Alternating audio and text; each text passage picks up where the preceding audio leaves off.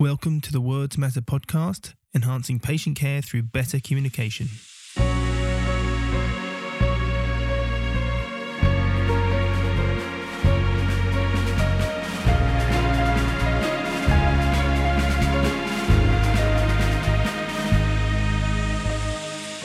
Welcome to another episode of the Words Matter podcast. I'm Dr. Oliver Thompson. So, on this episode, I spoke with Matthew Low. Matthew is a consultant physiotherapist in the south of England and is a visiting associate at the Orthopaedic Research Institute at Bournemouth University. He qualified from the University of Southampton and completed his master's degree in neuromuscular physiotherapy at the University of Brighton. And Matthew has lectured and examined for pre and post registration students at a number of universities in the south of the UK. He's lectured on the subjects of motor control, spinal manipulation, and clinical reasoning skills. Matthew has an interest and has published in areas of person centered care, the theory of causation within healthcare settings, philosophy, reflective practice, and critical thinking skills. So, in this episode, Matthew and I touch on many different subjects relevant to contemporary musculoskeletal practice, and Matthew has a brilliant grasp of a broad range of very important yet complex and challenging areas, and we attempt to tackle some pretty big topics, all of which really require a dedicated podcast each to fully unpack. So, this podcast could be titled The Knowledge Sink, given we threw everything into it we talk about the nature of knowledge, which we as clinicians use, the assumptions of dominant knowledge structures and how these relate to past and current conceptions of evidence based practice. We go into the challenges of applying evidence to our practice and locating the individual patient in the ocean of research evidence. So, this podcast will be valuable to clinicians who are contemplating the complexity of their clinical practice, as well as those that like a sprinkling of philosophy on their clinical work. And Matthew will most certainly be back he has a particular interest in motor control and has written some excellent papers in that area. So please let me know which topics you'd like us to talk more about. So I bring you Matthew Low.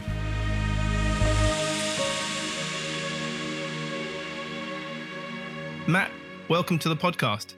Thank you very much. Thank you for having me, Ollie. One of the main reasons why I wanted to, to speak with you on, on the show is that you and I share very similar interests, uh, whether it's evidence based practice, person centered care, how to navigate kind of complexity of clinical practice.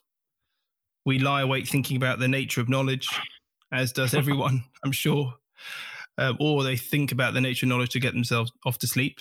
Um, but I think it'd be a really good good starting point is for you to just describe your your journey and how it, you've gone from maybe the, you know uh, through your physiotherapy career to, to where you are now. And like any good qualitative description, um, the the listener will be able to judge some of the transferability and you know, maybe some of your experience will resonate with with the listener, which might be be valuable. So so um, all yours. Tell us about yourself and where you are now. Um, thank you. So yeah, um, so I, I went to university at, uh, at Southampton. So Southampton University, I qualified in 2003, um, and at that stage, I had a really, really clear idea, or I felt I did, about what it was to be a physiotherapist, and it was an excellent educational um, process. Uh, I had good clinical placements, um, very supportive, um, and I started work at the Royal Bournemouth and Christchurch hospitals, um, of which I did some clinical placements in. Um, and I did my rotational posts, you know, cardiorespiratory, neuro, MSK, and I specialised in, in, in MSK, and I got a lot of clinical experience that way. Um, I then went to Brighton University and studied my masters. Of course, you know Brighton pretty well. I know Brighton well, yeah. yeah. um, and uh, I studied my masters there with Nikki Petty, who I understand is uh, one of your PhD supervisors. She was my supervisor. Uh, She's sadly retired now, far far too yeah. early, but she was brilliant. She was great. And um, people like Claire Hebron, Colette mm. Riedel, uh, Guy Canby. Um, and it, that part of the journey I felt uh, really profoundly, looking back, changed the way that I viewed practice. So, so how, how I view practice up to that stage and probably a little bit beyond that stage was if I had enough knowledge, if I could acquire enough knowledge, um, by knowledge I, I meant really research knowledge, I felt that I'd be able to apply that knowledge to particular cases, and it would be mm. easy. It would be, you know, it's just a question of uh, understanding the evidence. And I understood the evidence is a very much a, a, singular thing. So if people said to me, "What what do you mean by evidence?" Well, I I would be thinking research evidence. Um, and when I did my masters, it was um, obviously uh, improved my understanding of research and clinical practice, but I, but I also I think it was uh, something that really helped me develop as a person myself. That that experience kind of led me on to evaluate just different ways of working. Um, so uh, both within practice, so Neil Langridge was who's my um, friend, but uh, you know at the time is my clinical mentor and still is. Um, and he he developed areas of my practice uh, which looked beyond propositional knowledge, knowledge of as, as facts really, um, and how to apply it sensibly in front of or with patients. Um, but for him, it was such an implicit thing. He didn't really have to think about it. Mm. For me, you know, for me, I kind of needed to understand it a little bit more. Um, and this really came to a, a, head, I guess, when I watched Peter O'Sullivan at London in London when he came over to do one of his courses. Um, no, this must have been 2010 or something like that. Um, and I have a, uh, was, was CFT just take, taking shape then? I guess. Yes, yeah, yeah, yeah. So at the time, he would be um, uh, he'd be describing movement impairments and control impairments, um, which of course I think he's kind of left. We left that mm. behind quite some time ago, um, and I was really interested in clinical reasoning, um, or I still am interested in clinical reasoning. Um, and after watching him in practice, I uh, kind of developed with him this clinical reasoning tool which had this idea of movement impairment in one pole, load impairment in another pole, mm. control impairment in another pole. And then these, um, and that was the, that just kind of framed my thinking at the time, which was very movement orientated, very biomechanically orientated. Um, and he then added uh, the other components, which was the hmm. psychosocial component, which historically, for me, and perhaps this may resonate with other people, were always seen as add ons. We were always aware of psychosocial context, but they were always an additional. They weren't really the, the, the you know, the, mm. the, focus of, of care. Um, lifestyle factors and pain mechanisms. So, at this kind of this you could you could diagrammatically try to understand your clinical reasoning through uh, where, which aspect of the patient in front of you could you try and apply this knowledge toward? And um, by by doing that, I thought about agreement. So let's say you and I, Ollie, were watching a patient. Um, what would be the agreement if we hadn't been able to speak to each other? We're both looking at the same patient, both looking at how they move. Would we agree if that patient was able to move or not? Would we agree about what those loading parameters were? And would we agree about what their motor control would be? Now, I put it to you that we would agree if that patient would move or not. We would probably agree if there was an what aspect of load, whether or not it was high, low load, or uh, the extremes. But could we come to any agreement about what motor control was? Um, and so that's what spurred on the next aspect, which was the dissertation aspect of my MSc. And so the reason why I come to that is if you're trying to do a concept analysis, which is what I went on to do, I did a concept analysis of motor control, you need to understand philosophy. Mm. And that's, that was my first kind of venture into philo- philosophy and how philosophy relates to practice. And it was, it was really, it was a huge um, rabbit hole, I would, you could probably say. Mm-hmm. of which when you first venture in it, you're thinking, what am I doing? But actually, once you venture into it, it's, it, it, it, it provides real great opportunity for critical thinking and self reflection, which, mm-hmm. which when you see uh, experts in practice, those uh, attributes or attributes really come through. You, you um, and you've um, you yourself and, and you've, you've communicated with others who are critical thinkers and their ability to um, also self-reflect on that, um, on their experiences and their knowledge and how things have gone, have really catapulted themselves into positions I think mm. that they they, they perhaps have, have, have got. Um, you've got two kind of islands of, uh, I guess, domain. You've got motor control on one side, which isn't doesn't appear at face value to be deeply philosophical. but but but to understand anything meaningfully and deeply, you've got to ask the, the you know the, the, the the right questions, and and and I suppose that's what that that's having that philosophical journey enables you to to adopt a perspective on motor control. It could have been anything, right? You could have been looking at manual therapy yeah. or or K taping or needling, but whatever it is, it allows you to to yeah. adopt a position or a range of positions to ask the yeah. appropriate questions. Yeah, and so so so Nikki Nikki uh, Petty and Claire Hebron would be saying to me, Matt, what's your ontological position? What's your epistemological position on this? Yeah, and of course we can see this, look at each other, and kind of grin and go, "Oh God," you know. But at the time, I was kind of freaking out, thinking, "What the hell are you on about?" Um, but uh, but actually, you know, it, it, it's really important. Yeah, and I was going to say, Nikki wrote a bit about this, and, and we wrote a bit about it together in a paper.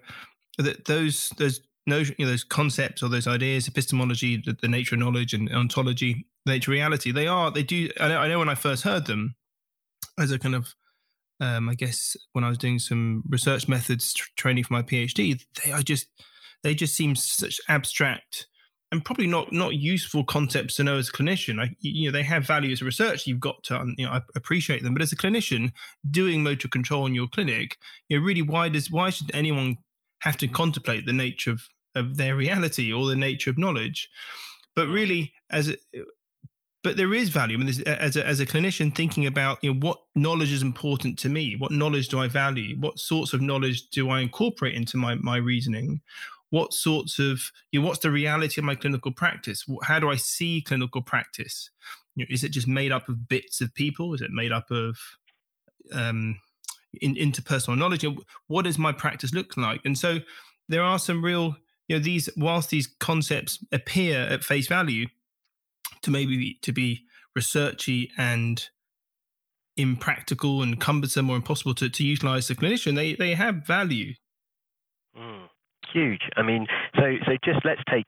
I mean, we, I know the purpose of today may not be motor control, but you know, if we use my my journey as a, and as an example, if you're trying to understand what motor control is, well, you have to understand. Okay, well, where's it come from?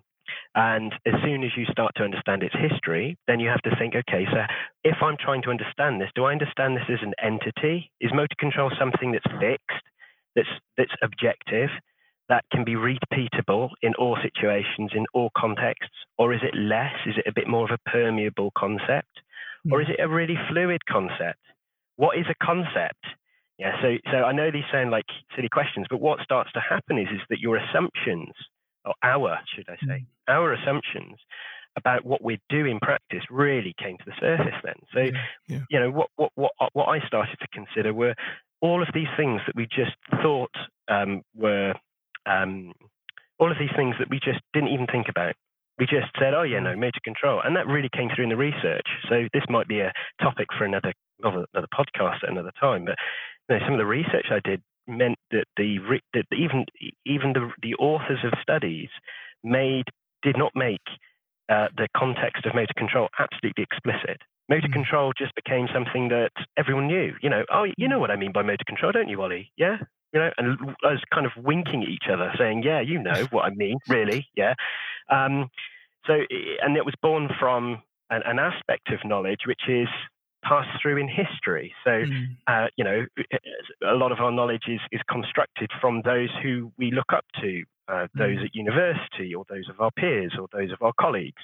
Um, so, so motor control became almost something there that, uh, in itself, was is, it, it, it, again going back to the philosophy side.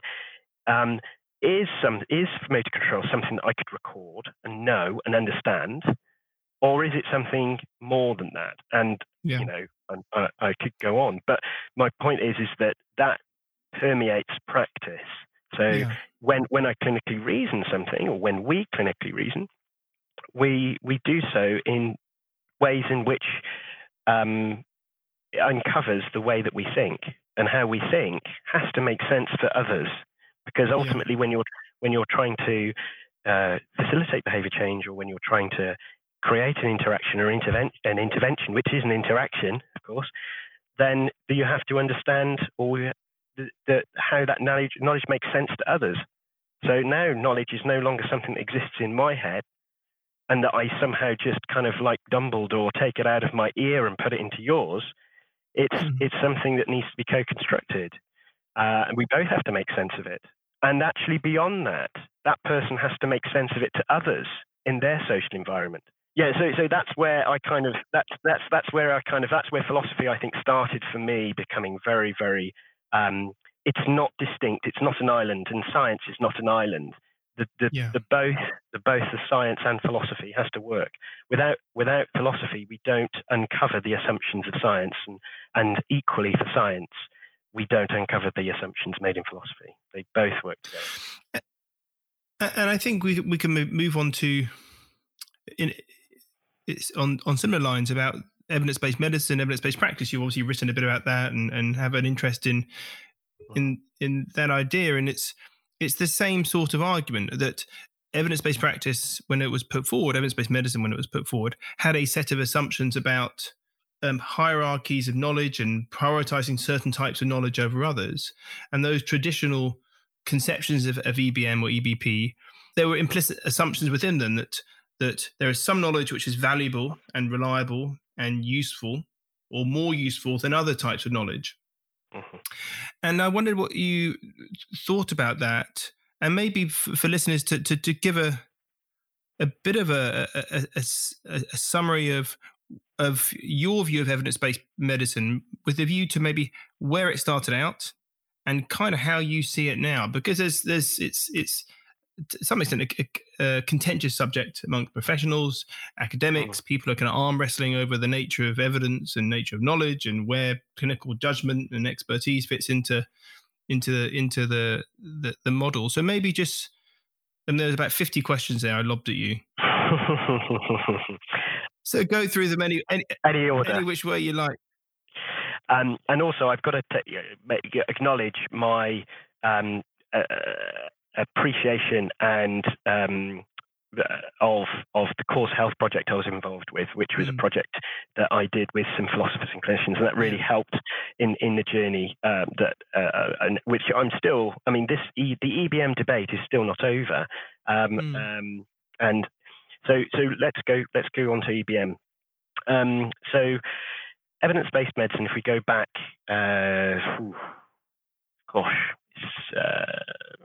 It's got to be at least 30 years ago, I think. But anyway, so we're, we're, we're looking at the Gordon Guyatt and those from McMaster University, including Dave Sackett.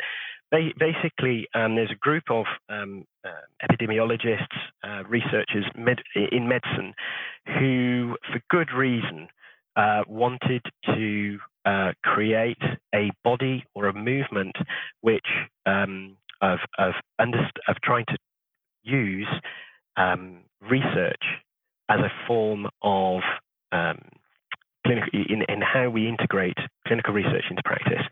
Now, um, you know, at the time, I, it's difficult for me to, to, to, position myself in this because I I was quite ignorant. I'm, I'm, talking about this after the fact. I wasn't part of it. And but if you look at say Trish Greenhalgh's a huge influence in the EBM movement.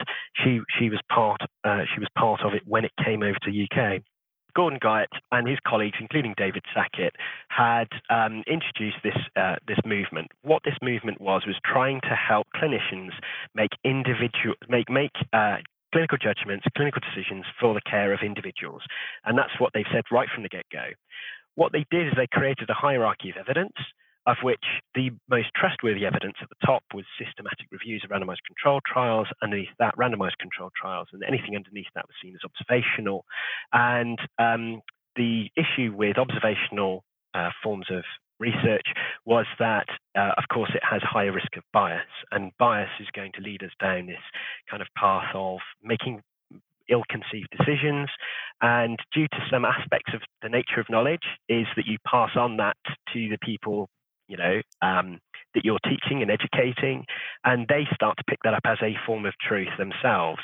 So we we self perpetuate this area, this this idea of, of bias, and that just kind of systematically goes through generation to generation. So, so for for good reason, they wanted to use highly controlled methods, methodologies to reduce the risk of bias so that when you're comparing interventions, you know which uh, what, which which intervention you know the better of the uh, uh, of the interventions that you you would select. And you know when you look at it at face value, you think, well, what's the problem with that? You know, it's um, that's, that's very intuitive. Um, but in order to make that very, very rigorous, randomized control trials and other forms of rigorous methodologies, you have to have a very constrained, uh, isolated world. You have to uh, uh, have quite rigorous inclusion exclusion criteria. Um, sometimes you don't. So you can, nowadays, uh, you know, we use pragmatic randomized control trials. There's lots of different ways. They've got quite complex forms of it, uh, uh, methodologies now. Um, so it's become far, far far better. But ultimately, the idea of randomization is that it reduces that risk of bias. Um, uh, however, you know, if you look at some of the work by Ioannidis uh, or Roger Kerry, who's looked at uh, uh, randomized control trials and systematic reviews of randomized control trials in particular, he found that sometimes the risk of bias falls through into the random, systematic reviews of randomized control trials, and there's more likelihood that you will have a false answer than a true answer. Um, but uh, that's that's a different conversation. but so so essentially, so essentially, the idea of randomized control trials uh, became ingrained as to the mm. absolute way of applying the decisions for individual cases. But but there's a few problems. One of them is that you're applying the average treatment effect across a population, and then you have to apply that you have to infer that to the individual case. So then you have to look at that individual case, the patient in front of you, and then you have to look at their attributes, their context, their social circumstances, and say, well, how is that person relevant or transferable or, um, it, it, or embedded within that population study? And if I'd make this decision, if I is this person going to respond or not? Um, so if we live in a closed world by that I mean the natures of cause are linear. So if I uh, if I could um, say everything about you, Ollie, the way you look, the way you are, the, the various um, you know thoughts, feelings, beliefs, behaviors. If I could control them and understand them, put you in a nice little box. My, my wife's been trying to do that for many years. She's, she's... but if I could do that, if I could control the world as it is, then it, it, becomes far far easier to then to make some judgments about how that may and and and and that, that even even if I can to manipulate that world too to manipulate that absolutely um, but I then have to assume that um, the person in front of me is like you as well so I mean there's a huge amount of of challenge now that's not to suggest it, it's really really important randomized control trials are extremely important and I don't think anybody who's uh, uh, I, I, genuinely haven't met anybody who's anti-EBM and or EBP, and I'm certainly not one of them. Um, but I've met a few. Yeah, really? Okay. Um, you know, uh, uh because, but it, it, it's the way in which I think it needed to be strong at, in mm. those early days, but now there's the real EBM movement, mm. uh, which has started to say, oh, actually, um, let's return to some of those values of looking at the individual case because where EBM was going was saying, look, there's no evidence. If you haven't got a randomized control trial, it would be posing some of these questions of, well, we shouldn't be doing any of these interventions. If you haven't got a randomized control trial to support intervention, we shouldn't be doing anything. And that was becoming problematic. And that was then going into policies. And then policies was then dictating practice. So there was an oppression from a kind of policy driven perspective, but also a research driven agenda, which then was taking taking away from the clinician. Fortunately, that's not the case now. What I never quite understood is is why was EBM so intervention driven? Why was the main question about well, what's the best intervention for this patient? Whereas when I have a patient in front of me, there I have a range of questions that are floating in my head. One of them is, you know, what's the best way to treat this patient? But I've got a ton of other questions. You know, how should I speak to this patient? I wonder what they're feeling. I wonder what their thoughts are. And and and so now obviously you know with, with, a kind of bit of a qualitative research interest that to me those answers can be be gathered from those sort, sorts of methodologies but what what was that all about i mean why, why was there such a focus on intervention and because if, if you are focused on interventions then it, it makes sense that some sort of randomized control trial in some sort of um, you know some sort of fashion gives you that sort of evidence. Mm. But but it's only kind of now with the with the kind of real um, or the renaissance of evidence-based medicine with Trish Greenhalgh and other that that quality research and other questions are now part of the evidence-based kind of toolbox. You ask other questions, not just what what treatment should I give this patient because it's kind of robotic and it's quite narrow. Yeah, and I think you know let's let's remember that the third the first movement, where with Gordon Guyatt and his colleagues, um, was very much focused on medicine and mm. really biomedical contexts. So where randomized control trials can be done uh, with a lot more um, w- w- really well placed, randomized control trials are really well placed in pharmacology. So I can create a I can create a placebo. I can double blind this study. You know, I can do a very very strong methodological approaches using that you know using pharmacology. But when it comes to the world that we both exist in, you know, these are complex interventions uh, outside of prescription of a pill. Um, so so so I think that that's probably why it was it was really trying to look at those types of interventions and also their high risk uh, interventions. So, so mm. it is it's important for us to know, in quotes, and I use the term loosely, what works. Um, but uh, when it comes to those, uh, and you've hit the nail on the head. Actually, one of the issues were that qualitative methods were de-emphasized. So by using this uh, evidence-based hierarchy, that stuff wasn't important. I'm sorry, Ollie. It just wasn't important. I would have been out of a job in the 90s or 80s.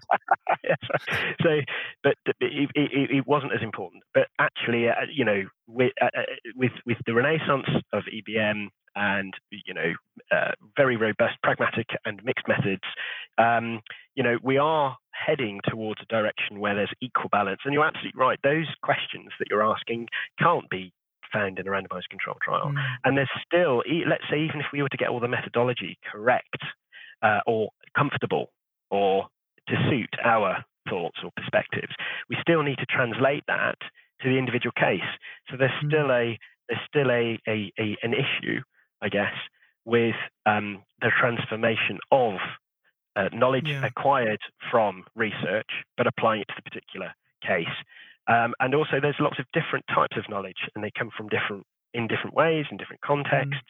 With the revised and more contemporary iterations of EBM, which reposition the patient, don't they, or the person at the center? Whereas before, and whether it was whether I'm sure it wasn't the intention of Guyatt and Sackett to to to take it down that somewhat narrow RCT um, focus stream, but th- that that was it was misused or misconceived by by um, by individuals. So the contemporary um, and sensible version of EBM repositions the patient at the center, doesn't it?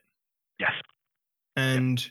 values their narrative, their experience, and that evidence should be used in the context of that individual. And I think it, it wasn't the case. I think it was all. It was probably already there, wasn't it? And, and if you look at that that famous definition of, of um, evidence based practice, evidence medicine, it really was about the individual um, preferences and values whatever the phraseology was of, of the patient yep. with the clinician's expertise. So it was always in there somewhere, but it just what it was kind of forgotten about. Yeah, well, it was too difficult. It's far it's it's far it's far easier to be able to take the information as read from research. Um, mm. you know, hold on a second. You're talking about patient values here. What do you mean patient values? Do you mean that it's all clinical expertise? What do you mean by clinical expertise? And also, does that mean that it's an anything goes? You as a clinician uh, you know, so just mm. clinical expertise means that, that well, that's risk. That's risk risk of bias. So so the de-emphasis of people of humans was to was because of the focus on on our natural biases, and because bias was the big evil. Yeah, mm. research implicitly became the most important thing because it was objective. It was objective. It's associated with scientific objectivity, um, but we don't live in a world that is full of objectivity. It's the mm. balance between objective. I am both object and subject. Going back to philosophy again, you know, we as humans have subjectivity and objectivity in our lives. Everything has to. We still have to interpret the the research. We still have to hmm. interpret mm. information given from patients. We still have to interpret our and and be reflective and reflexive of and uh, and, and and be critical of ourselves as clinicians. Mm. All of that needs to be interpreted and acted on, of which that now comes to another philosophical context of ethics. which we haven't discussed, of course. But um, you know, is it simple? Is it is it simply just a case of don't do any harm, or actually should we be placing the emphasis on ourselves or the patients first? Um, and how does that look? The evil of subjectivity, or at least the the perception that to be subjective was to be unreliable, inefficient, all those kind of things. But now we recognise that the clinicians expertise, their own um, kind of self awareness, and their own judgments and intuitions. They're part of being a human clinician. And rather than being detrimental to clinical practice, they can be be valuable and they should be they should be incorporated, but just in a critical way. Yeah, absolutely. So if I go back onto my, you know, my journey was that if I felt I had enough objective knowledge, it was going to be simple. I could create a recipe book, which I'd then just need to apply to these patients. These patients, um, hmm. you know, and and and I would have all the answers. So yeah, so so it was very it was based on this really simple premise that if I understood, let's say back pain, if I understood the randomized control trials of what interventions are best compared to others, all I simply needed to do was take that information and translate it directly into practice. It's as simple as that. Yeah. Um, but apart from all of the, let's assume the, the, the depth of our conversation hasn't even been met let's suggest that that was true, that all of that information was relevant for this particular case, I still have to do it in action. I still have to mm. understand that person's thoughts, feelings, beliefs, behaviors, you know, their cognitions, their emotions, but there has to be an action. And the translation of all of that information still has to be embodied within a form of practice. So mm. communication is not just words as well, of course. You know, it's the way in which we set ourselves. It's the environmental context. It's how we use our body communication. Um, we still have to translate what we feel, what we understand, be open and honest, and and place that pa- that person in front of us. Actually, even even that's even that is a, is a, is something that perhaps is relatively de-emphasized. It's not about us and our knowledge actually what's more important is the patient's knowledge, the person's understanding, and how can we start with that as the firing point, as the, as the starting point, rather than ours, and mm-hmm. trying to accumulate my. That's you know problematic. It was it was about how much knowledge can I, how much expertise can I mm. achieve, mm-hmm. and by having that ach- through propositional knowledge, you know, knowledge is fact. If I had that propositional knowledge, I surely it's just an easy question of information in, mm-hmm. information out. They'll take that mm-hmm. information. But no, that's that's not the case. And so reading Carl Rogers and the work from motivational interviewing, client-centered care, person-centered care, in the inf- the way in which we communicate, where we should, well, we should. That's problematic saying should anything, mm. but um, you know the idea that we we start to impose ourselves on others, mm. our knowledge, our information, um, I think is problematic. And it, I think being with somebody and and truly acknowledging them them as a person first, rather than looking at the problems first, is really important. Mm. So seeing others as persons rather than problems, um, such as you've got your, your next patient's a low back pain patient. No, that, that person has a name, they have a family, they have a history, they have a contact, you know. So it, the way that we construct our knowledge has to come from, I think, understanding the philosophical perspectives mm. that we we have. Whether or not you, whether or not we accept that philosophy exists or not, it, you still, I think, there has to be some sense that an acknowledgement that it exists mm. because it, ch- it, it changes how you are as a person. Mm. If I if if I if I see um, if, if if I see somebody and I value themselves greater uh, and emphasize humans over problems, then that will change the way that I speak to them, mm.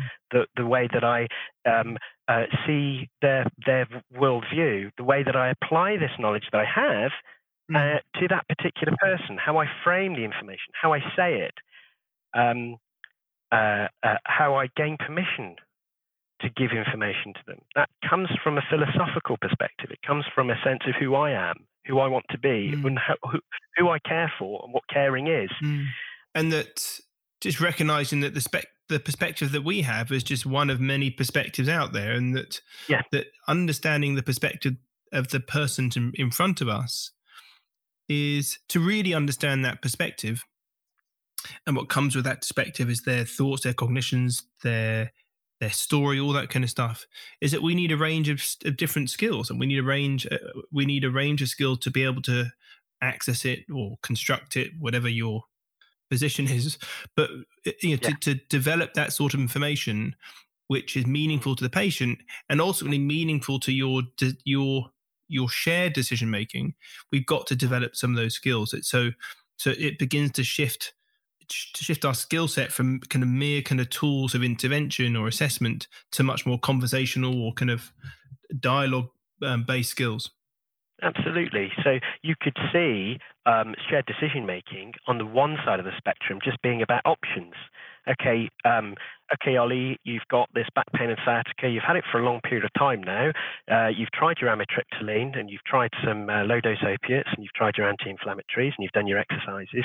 We've done an MRI scan of your back. It shows a posterior lateral disc protrusion at L5S1. It's concomitant with your symptoms. These are your options. Now, you know, sorry, that doesn't sound like particularly shared decision making. Thanks for involving me.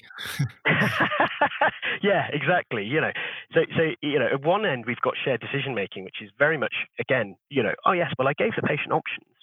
Mm. Well, okay. Um, and and and and the the other is is is to say, well, okay, well that's a part of it. That's that's not the that's, whole. That's really just informed consent, isn't it? Really, I mean, that, that's really just informed consent. It's kind of this very kind of lightweight well yes you you shared some options with the patient but to what extent was the patient really part of that construction? Mm. but but when you see it, when you see some of it in the re- in the research certainly in practice people would say well that's shared decision making um, you know uh, i gave them options you know, uh, so so you know, I just think that it's even these kind of ideas that we think at face value, yeah, shared decision making. What's the problem with shared decision making? When we see it in action, we start to think, oh, isn't that slightly a bit bit, bit more problematic? Um, and and you're absolutely right. It's, it's saying, well, okay, um, where are we now? Uh, what's your understanding of the situation? Um, uh, do we make sense of it together? Um, what what choices have we genuinely uh, got here for moving forwards? Um, how what do you think would be the best way in how we how we how we how we move forwards? Um, I've got some options, I've got some ideas, but I'd be really interested in what you think first. You know, those kinds of conversations, and you're absolutely right. It's about having, it's trying to take away this idea that knowledge exists in my head and it needs to be transferred to you, and then you'll be absolutely fine. It's a, it's kind of respecting others, their place in in in as first and foremost um, uh, in the conversation, and then us using our skills and expertise in order to to work with them, supporting that person in a journey. What is the relationship between person-centered care, as you understand it, and evidence-based practice? How do they do they fit nicely together? Are they are they a happy? Is that a happy marriage? Mm. Yeah.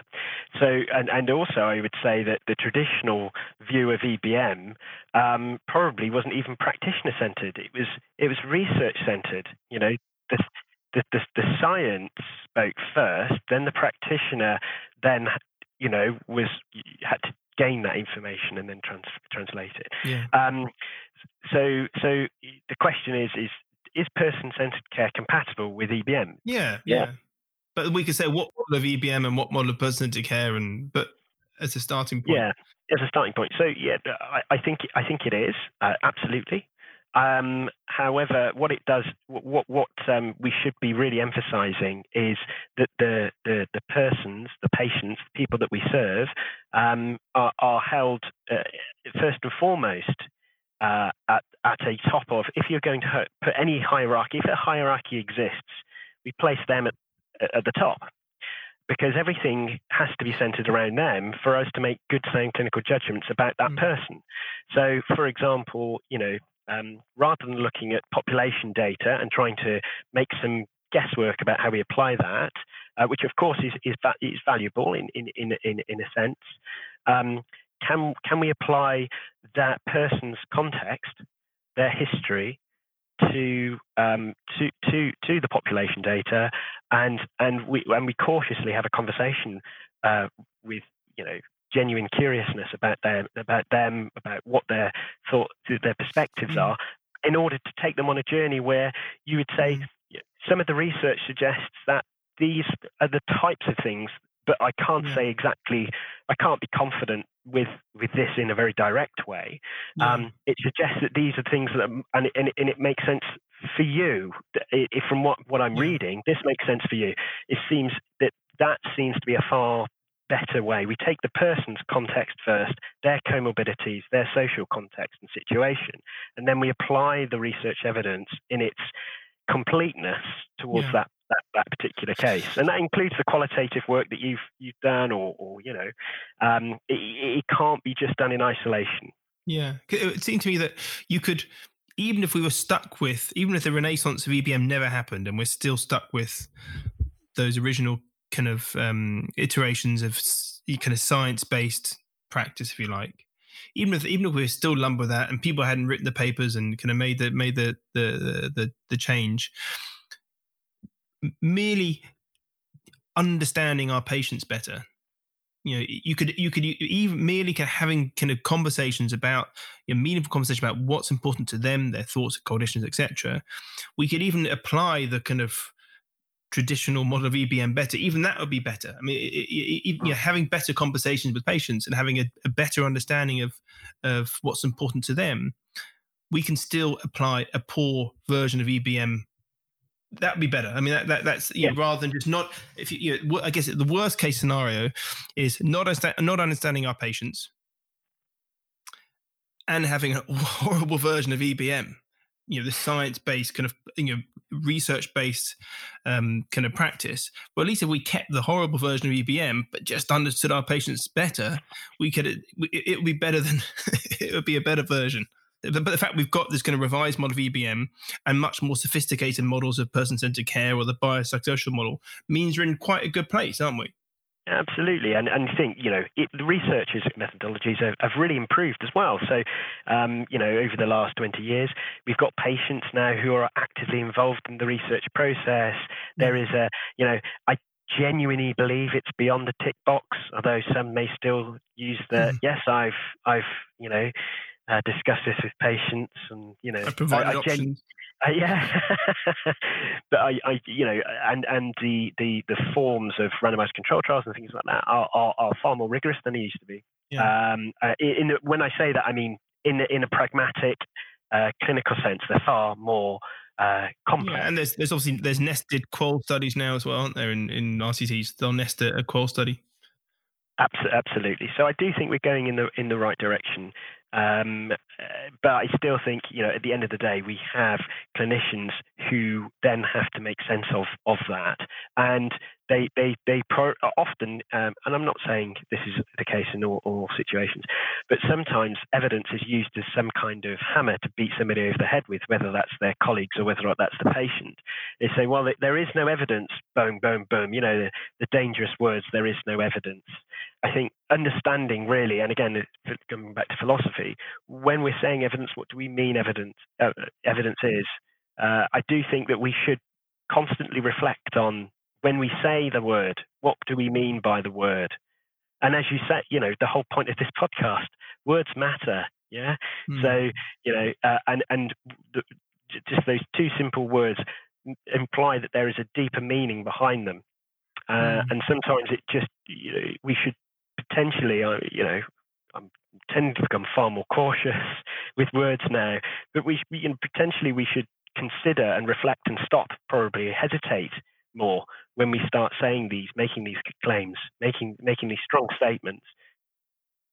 If you had any bits of advice, maybe, or any tips to clinicians who are who are out there, MSK clinicians that are kind of grappling with um, with either evidence-based practice or wanting to to, to, to be cons- to be considered to be evidence informed or doing the right thing with with patients and if you've got and are maybe worried about being um, overly biased or subjective, or what to do with some of those subjectivities and, and, some of that judgment. So, there's any kind of tips around that you could offer clinicians out there about how to to maybe settle some of those demons or or to to guide to, to guide some of their practice? That's a really good question. Um, I, I, I tend to again through Trish Greenhalgh, I tend to draw from um, Aristotle's view of knowledge, and he he he he viewed knowledge uh, as three three main things: knowledge as facts, knowledge as uh, craftsmanship or skill or tacit knowledge, and then knowledge is wisdom. So if we go into the first one, so knowledge is facts, knowledge is facts is really important. And I think we can, if we can, so this is where the objectivity really matters. Um, there is a fact of the matter, um, and but it, how we act on the facts of the matter are not necessarily as straightforward as that. So um, it's this idea that there are there there is a fact of the matter. There is knowledge as facts. We can research. We can get some idea of population data. We can get we can look at correlational data. We can make some causal inferences on that causal inf- uh, data. We can look at qualitative studies and make some inferences about the lived experience of people with back pain, for example. We can apply all this knowledge, and that's a very useful source uh, source of knowledge. Then we've got knowledge of craftsmanship. So that's uh, uh, knowledge of craftsmanship is is is something that is very difficult to. Um, it's something that we can see. It's something that we can observe, but sometimes we, it's very difficult mm. to describe. So, for example, if I were to watch you in practice, Ollie, and you were to do a passive movement with a patient and be able to facilitate a movement in a certain way, and you gleaned information and knowledge about them, and they gleaned information and knowledge about movement. There's no words that have been uh, you mm. being used to have that, but there is a hmm. craftsmanship. There's a te- and, and and you've gleaned that from your experience and your knowledge of of of, previous you know associative memories, of similar yeah. cases, um, uh, and also your your perspective of being. And that's the idea that knowledge is embedded in the doing, or knowledge and practice are inseparable. Absolutely, absolutely, and and so uh, and and there's sometimes you, there is a decision that you make in practice, or we make, um, that sometimes feels the right thing to do, but we're not necessarily sure why. So, an example might be red flags. A patient has told you that there are these features, they don't quite conform to the yes no red flag formula, yet you still think that that person potentially has serious pathology. So, you act on it, and they actually turn out to have serious pathology. And I'm sure many mm-hmm. of us have had that experience where and, and that's that tacit knowledge. It's something that sometimes we find difficult yeah. to explain. Something's not quite right. Yeah. Um, Sorry, I think just to say that I, I think isn't it uh, the gut feeling of the clinician that appears to be one of the more reliable red flags hmm. going. I think. Yeah, yeah. I think um, gut feeling is is uh, is very it's it, when we look at gut feeling in the medical in the research literature, there's quite a lot about it, but in the in the therapist literature, it doesn't seem to be acknowledged as much. Mm. Um, no, you're absolutely right.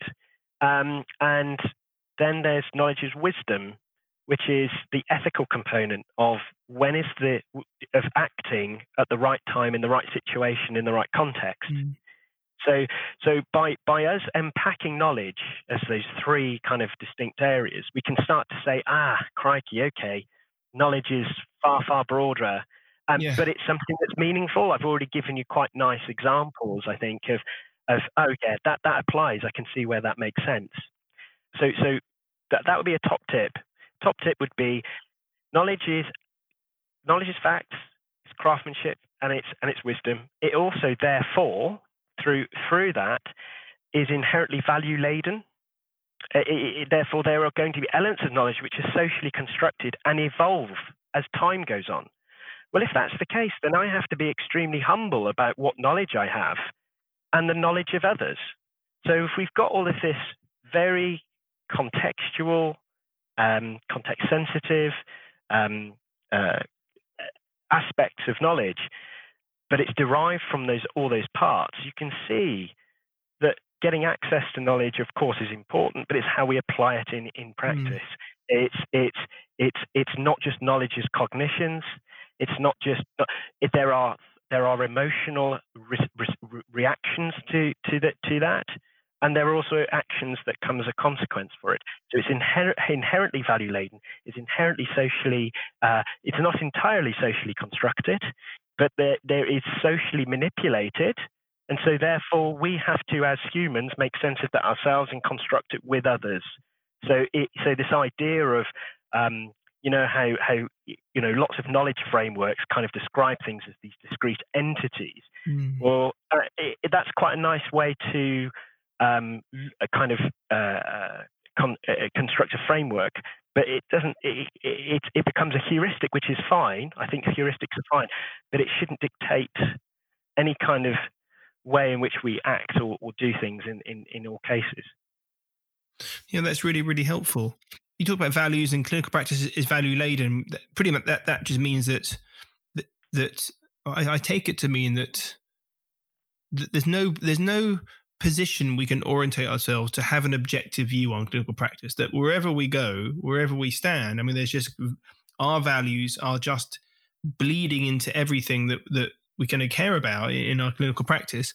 What do you make of values based practice and and um, Fulford, Bill Fulford.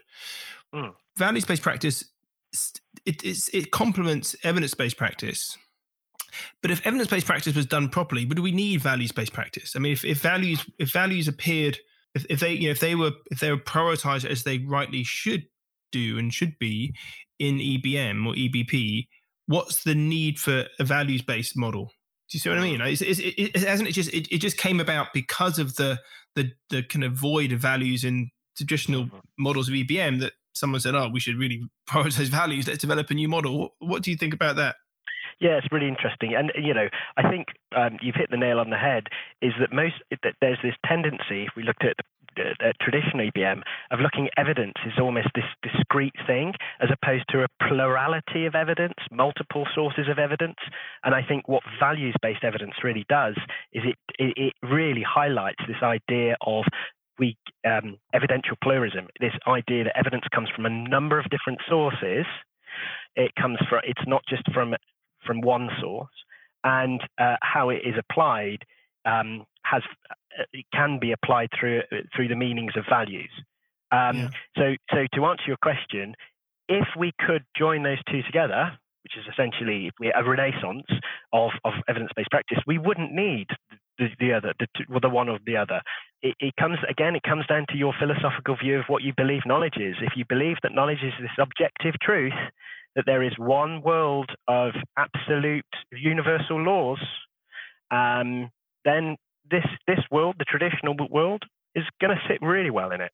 Yeah. But if you if but, it, but if but if actually you think it's more multi-layered than that, then we have to incorporate this movement away from that unidimensional view into a much more multidimensional, pluralistic perspective. Um, and, and I think um, by incorporating much more focus, it basically highlights the aspect, you know, you've got that uh, patients' preferences and values. Mm. What the values-based practice really does is say, hold on, it's not, it's not just, yeah, it's not just patient values. mm. It's society's values as a whole, including clinicians and researchers so yes, yeah. To answer your question, if we had a renaissance of you know of of of, of real EBM, you know, um, the uh, sorry, a, a, real EBM or a Renaissance EBM, it would have the values-based practices as key key component. A, a, a Renaissance of the Renaissance. yeah, yeah, Renaissance point two, yeah, 2.0.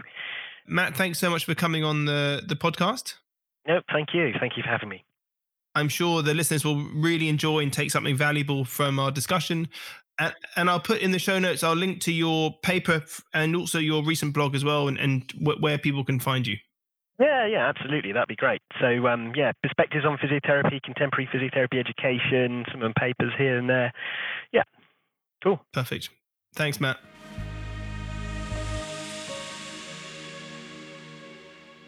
If you enjoyed this podcast, visit www.wordsmatter-education.com for all the show notes, resources, and blogs, and check out the online course in language and communication in relation to back pain.